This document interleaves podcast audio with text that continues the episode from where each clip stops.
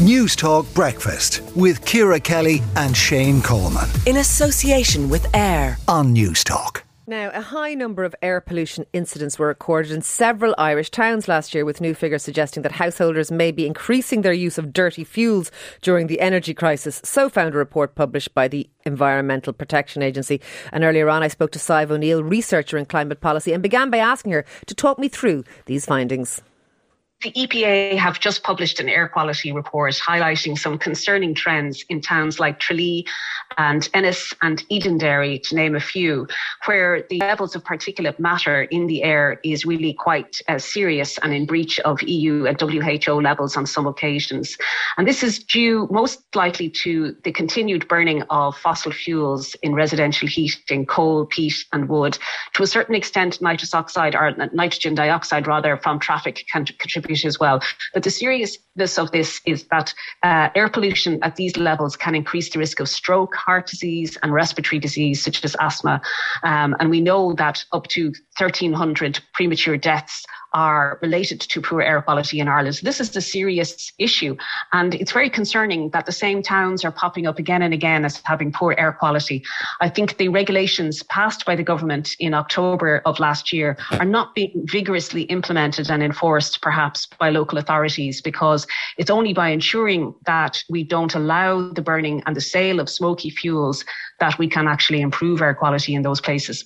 Okay. Is there any indication here, Sadhbh, that, that maybe this is to do with people burning cheaper, dirtier fuels because of maybe cost of living issues? Um, it possibly is, uh, and certainly we know that in some counties there's a, there's still a, a, strong attachment to, for example, uh, to burning peat. Uh, that might be the case in the Midlands, and of course, increasingly we're seeing people burning wood, which may be damp and therefore contributing to particulate matter in wood burning stoves under the illusion, I think, um, that these are, eh, eh, you know, a clean fuel, that they're not contributing to air quality problems. But in fact, wood is very much part of the problem. And it's only if you have very dry timber and secondary combustion in your stove that you can be assured of not releasing pollution okay. into the atmosphere. And remind us, remind us why, I suppose, air pollution of this nature is bad or is dangerous for people. Well, basically, these tiny little particles of dust, they're so tiny that you can't see them, obviously, um, are, are absorbed into the body, directly into the bloodstream, into your lungs. And, and this uh, can be extremely serious for certain vulnerable cohorts, like very young children and older people who might already have respiratory problems. Um, and it's not something we can dismiss. And it may be that the problem is confined to certain towns for various geographical reasons. But we're seeing upwards of 1,300 premature deaths as a result. And okay. I, I, think we need urgent action on this because we can't just uh, uh, allow these regulations to be unenforced and unimplemented.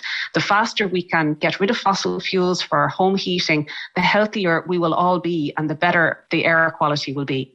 And coincidentally, Sadhbh, Dublin City Council's um, Google Project Air initiative is being launched today. And, and that shows air quality in Dublin, where it's being mapped street by street not as bad as we might have feared. Is that because of smokeless fuel? And should we be looking at smokeless fuel for the whole country? We, the whole country, should not be burning smoky fuel for a start. But air pollution can be highly specific to certain locations and certain times of the day. So air pollution from traffic, for instance, you'd expect that to peak during the morning and evening rush hour. And unfortunately, some uh, monitors that have been set up outside schools show that when people are idling their engines during the school drop off time and pickup, that that increases the levels of air pollution close to children where they're coming in and out of school.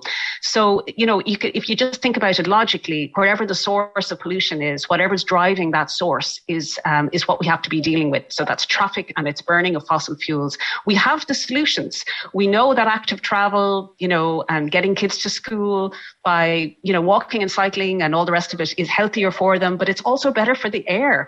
And they're the ones breathing in this poor air quality when it's bad. Um, in towns where there's specific concentration of air pollution problems, like Ennis constantly comes up as a town with, with is that geographical? Is it's like I've heard councillors from that area saying it's a bit like a goldfish bowl. Yes, it could well be the case because it's hard to see why else it would stand out uh, every time.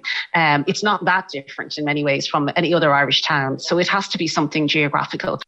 Sadhbh O'Neill, researcher in climate policy. Thank you for speaking to News Talk Breakfast. Yeah, interesting that, Ciara. I have to say, I notice if you go out on a cold, still night, if I go out for a walk or a run, you can taste in your in your mouth. Quite the, interestingly, that that because they've that that Dublin City Council they've mapped the Dublin street by street air yeah. pollution. It was better than a lot of our regional towns, and that maybe is to do with the fact that Dublin is predominantly smokeless fuel. I mean, it's supposed to be exclusively smokeless fuel, yeah, predominantly, predominantly rather than exclusively. Whereas around the country, that is not the case, and probably needs to be.